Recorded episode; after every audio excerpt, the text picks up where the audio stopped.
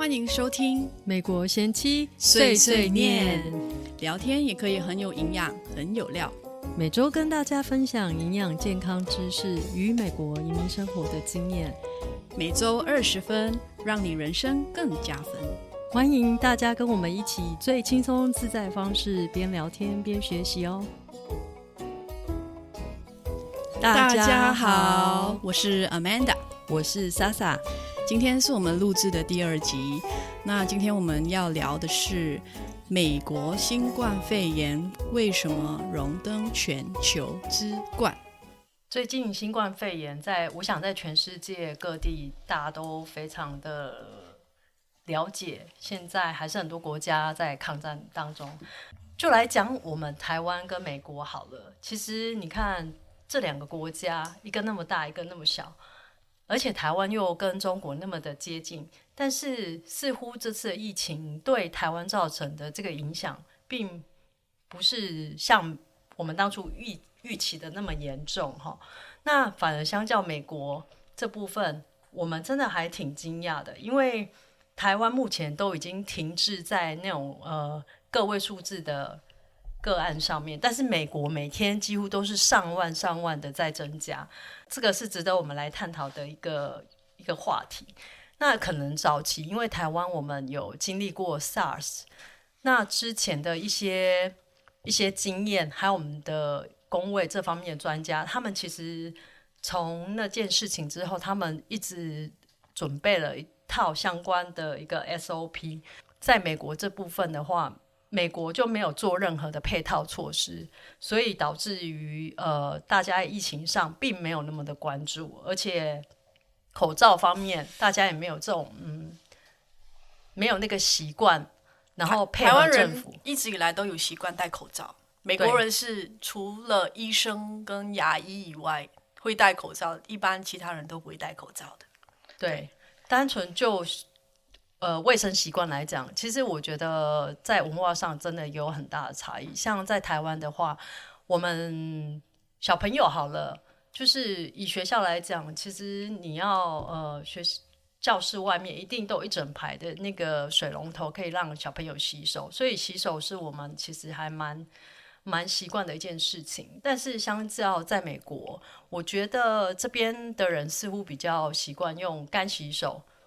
的方式来替替代，对，因为肥皂洗手方便嘛。对，就像这边的小朋友，他们在学校，那午餐的时间，他们也顶多就是用个干洗手洗一洗，然后就在吃东西了。这个生活习惯真的也是因为，我觉得也是因为文化上的差异，还有教育的关系，所以会导致不同的结果。对，讲到那个口罩就。突然间想到，就是其实在美国，你假如是要买小孩的口罩，你几乎是买不到的，因为一般的呃百货公司还是什么平常药药局，你买得到口罩的地方，他们都不会卖小孩口罩的。基本上你要买小孩口罩，就就是要你要台湾像，因为台湾连小孩都会习惯性戴口罩。哦，在台湾其实只要。你如果小孩到学校，那一旦你有感冒的症状的话，其实你是必须要佩戴口罩的。但是相较在美国，大家对戴口罩真的有很大很大的抗拒感。我就举个例子好来说好了，像呃新冠呃新冠肺炎刚发生的时候，其实我们华人都比较警觉，所以一开始我们出去呃外外出购物的时候，我们都会开始。就佩戴一般的口罩，然后我就曾经遇过，在购物的时候，然后在结账，我后面有几位呃黑黑人女性朋友，他们就呃在我的后面就就有窃窃私语说：“哦，she's wearing mask that looks so scary。”当下我心里真的挺讶异的，因为。我觉得戴口罩对我们来讲是一个保护自己跟保护他人一个最好的方式。可是，在美国，主要是因为他们觉得戴口罩，你就是生病的人，生病的人你就不应该出来。对。然后第二个，戴口罩其实会造成他们的一种恐慌。其实，因为在呃以前美国，我记得好像。一八四五年的纽约，因为以前曾经发生那种呃农民蒙面暴动的事情，所以他们后来有颁布一个法令，禁止在两人以上佩戴口罩或者面罩啊。所以呃，我觉得也许是这些历史因素，所以导致于他们对于人们戴口罩这件事情是会有负面的一个想法，所以口罩对他们而言真的是。非常非常令他们排斥的一一项安全措施。对对对，嗯，基本上就是他们会觉得说，除了戴口罩，他们会觉得很不方便跟很不舒服以外，他们会觉得说，呃，他们好像突然间失去自由的感觉。对，美国人真的，我不知道大家有没有最近在一些。Facebook 或是 YouTube 看到一些觉得很，你们觉得很难以置信，就是一些老外他们为了不戴口罩，然后上街去抗议，然后抗议的理由都百百种，什么戴口罩会让我们呼吸到一氧化碳哦。错，这个应该照理讲是二氧化碳。对，可是他们竟然是说一氧化碳，然后我们就会被一氧化碳毒死。那你假如呼出来的是一氧化碳，那你当然会被毒死啊。可是我们呼出来的是二氧化碳，所以就会觉得说他们，你知道吗？就是呃，他们自己本身的知识，有一些人啊，不是我们不能说全部人，有一些人比较排斥戴口罩，他们本身的知识也不是很足够。对，然后他们就会盲目的去听从一些其他人，让他们觉得可可以相信他们讲的东西的人，可是他们讲的东西也是没有科学根据的，对，可是他们就盲目跟从，然后就盲目反对，因为反为了反对而反对。另外一种还有就是宗教的部分，有些人他就觉得哦，上帝呃创造人类就是要。让我们有呼吸的权利，所以其实我今天如果戴口罩的话，我到时候死了之后我会下地狱。然后如果你知道吗？我今天死的话，我没有戴口罩的人，我是可以上天堂的。这种非常诡异的话题，还是还是不还是真的有人会相信。然后除此之外，还有另外一个我觉得比较特别的是政治因素的问题，因为。大家也知道，美国川普快选举了嘛，对不对？他们月份，对他从一开始的时候，他就觉得口罩是没有用，他自己也不戴口罩。直到之前，因为实在疫情太严重了，然后他终于戴上了口罩。但是，可是他到今天为止哦，今天我看早上看的新闻，虽然他自己那一天去探访一个地方，他自己好不好不容易有自己戴上口罩，可是今天早上的新闻，他还是说。呃，川普觉得说全国不需要有口罩令，不需要有口罩令。我觉得这个就归属在政治因素，你知道吗？像其实很多川普的支持者，他觉得对我的，你看我们总统都自己不戴口罩了，那我就是支持他的人，所以我必须要赞成他的他的这一项呃理论，所以我也不戴，所以你也不应该来强迫我戴口罩。而且甚至他们有一些会觉得说，哦，这个你们现在看到的这些新闻都是假新闻，因为主要都是有政治因素的考量。对，那主要是因为今年那年底又是美国总统大选，那许多人就觉得，呃，可能是另外一个一个 party 的人想用这种方式来制造一些假新闻，然后让大家造成恐惧。因为老外总觉得说这次疫情。似乎就是一般的流感嘛，那为什么要那么大惊大惊小怪的呢？因为每年在美国流感死的人其实是都是很好像都是一个固定的一个常态了。大家似乎对对新冠的这种认知还是停留在流感的阶段，所以他们总是觉得流感其实没有什么，但是他们却忽略了。往往现在流感都已经有疫苗，但是呃，但新冠目前为止还是没有疫苗问世，所以在这件事情上面，我真的也觉得蛮讶异的。对，讲到讲到这件事情，我们就可以来，就是突然让我想到有一个呃，我们二月二月初或二月中到三月初的发生的一件事情，就是呃，因为在早二月的时候，我们在美国呃，我们这一区就完全还是零。确诊没有病例，没错。对，然后我其实我们这里这个城市第一宗呃确诊的那个病例，其实是、呃、台湾人因为台湾的关系，就是有一群美国的台湾人，台湾人就是住住在美国的台湾人啦，就是他们已经是基本上是美国人了，然后他们就去好像是土耳其旅行嘛，埃及埃及旅行，对。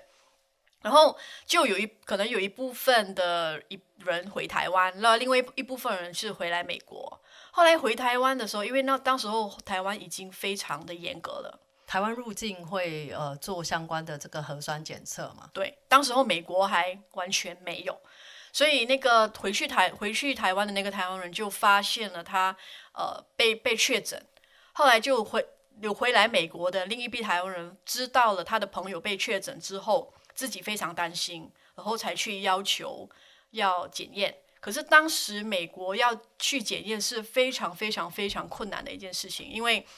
呃基本上你不是说你想要检验就可以被检验，你需要去医院，然后医生觉得说，哎，你是很可能是呃得这个新冠肺炎，他才让你去检验。然后基本上那当时候流感其实是在美国是在盛行的那段时候，所以大部分的医生都会以流感来诊治病人。对，所以我们就是想要表达，就是我觉我们觉得，假如是不是因为台湾的那个朋友被确诊了，我们这里可能那时候也不会有第一宗的病例，对，可能只是会把它当成是一般的流感来来诊治而已。其实至今还是很多老外他们真的觉得这个就是流感，因为其也许它的症状跟流感很类似，但是其实数据会说话。你看现在目前就我们美国的疫情来讲的话，现在许多医院其实都是在比一些比较大的州，像目前呃加州、德州、Florida 这算是美国前三三大疫区区吧，所以它每天的感染率都是呃几万几万个人起跳。最近我们也常在新闻上看到，其实主要这三区的一些大医院 ICU，对就是呃加护病房的部分，因为因为呃确诊人数的增加，所以床位几乎都爆满了，甚至是太平间也爆满，对，甚至呃，因为近期呃，自己的朋友也也有因为呃心脏病发然后过世的。他甚他虽然不是呃新冠肺炎导致于他死亡，但是他因为现在整个疫情的关系，所以一些在呃正常的一个程序之下，照理讲，你过世之后，你有你是可以去呃举行你的丧礼，然后你可以入葬。但是现在因为疫情太严重，导致于所有的验尸量增加，然后呃整个太平间也大爆满，所以现在似乎负荷量很大。似乎很多的呃配套措施，像什么冷冻的那种货车啊，都变成是储藏尸体的一个一个主要的一个工具。而且这种现象从纽约一路一路蔓延到各各州各个地方。可是重点是哦，你知道，我觉得美国就是很有趣的一点，你知道吗？就是纽约就是在三月跟四月的时候已经是大爆发，那其他州的人都已经看到了纽约发生了什么事情。其实他们也能够想象说，我我很好奇，就是为什么他们不会想到说自己的州、自己周围的城市也有可能会像纽约那样，他们完全就是没有这个警觉性，也觉得这件事情是不会发生在他们身上。然后就很像之前莎莎也讲的那样，呃，有一部分的人会觉得这个是假消息，就好像突然间想到我们周周围就是有朋友，呃，有朋友的家人，他们可能也是呃那种反口罩的，就是不戴口罩，不相信说新冠肺炎是真的流感，哎，不不是真的，就是真正的一件疫情，他们觉得这都都是造假。然后呢，他我还突然记得，就是他们会说，呃，你知道这些都是假的。我们那天呢，我还开车去医院，经过医院，你知道吗？医院停车场都是空的哎，所以这个就是假消息，因为医院里根本都没人，哪来的疫情啊？所以他们的脑子已经是把自己归画在那个框框里，觉得他们选择他们想相信的去相，信。可是他们没有想到说，为什么医院会没有车子？是因为医院开始在管制说，第一，呃，像在美国，很多的医院已经不能够照常做手术，就是医院只能够做紧急手术，或者是新冠肺炎的病人的手术或者病人才接纳。那当然，他们的停车场一定会比较空，因为病人就是其他的病人少了很多，只是新冠肺炎，而且新冠肺炎也不是说可以有很多家人来拜访啊，对对，所以对他们，所以他们的头脑就是已经把自己画在那个框框里。而且其实休斯顿在美国来讲是一个很大的一个很重要，全世界相当重要的一个 medical center。那主要有来自世界各国来这边呃治疗，因为这边的针呃这边的专专长是针对像医呃癌症相关的这方面的医疗体系是非常的非常，厉害，比如说那个 M.D. Anderson 那个呃，对于癌症全全全球美国全国或是全全球有很多癌症病人都会对来这里寻求对，所以最近因为疫情的关系，我有听到医院朋友说，许多一些非相关像癌症相关的病患，他们也都被要求就是从加护病房或是一些医院，然后迁出。因为他们必须要利用这些空间来收纳更多的病患，然后我我们就觉得说疫情真的非常非常严重，但是似乎大家还是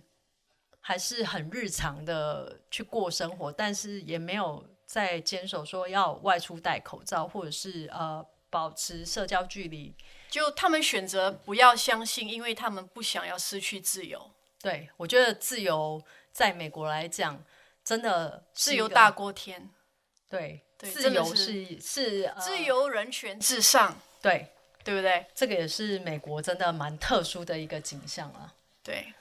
最近看到一个很有趣的一个讯息，他说，呃，quarantine no human right，no quarantine no human left。那把它翻译成中文就说，隔离的话人权都没了，不隔离的话人全都没了。然后如果再把中英文结合，更妙的是，呃，隔离 I see you。OK，不隔离 I see you，就是加护病房，直接进入 ICU。你看中文就是永很远都妙对不对是很妙的。对，太漂亮了。回到正题，我们刚刚除了提到美国疫情之外，其实最主要呃，我们其实因为现在并没有所谓的一个新冠肺炎的疫苗尚未问世嘛。虽然最近我们有听到美国有一家生物科技公司叫 Moderna。他说，预计呃，在接下来七月下旬会进入第三期的人体试验阶段，然后他们也预计在十月份完成相关的一个试验。但因为疫苗还没有上市，我觉得单从这呃生活上的方面，我还是觉得在免疫系统上面，只要我们呃强化我们的免疫系统的话，是可以呃在新冠肺炎这一段期间帮助有所帮助有有所帮助。毕竟免疫系统是我们人体重要的一个防火墙，如果没有好好平时的把它照顾好、维护好的话，如果哪天真的要派上用场的时候，它没有办法如期运作的运作。然后我觉得，因为我们有一个专业的营养师阿曼达，我们就请他来跟我们分享一下，我们如何在日常生活中提升我们的免疫能力，要怎么吃，怎么怎么做。才可以有助于我们抵抗疫情，然后还有一个快乐的一个人生。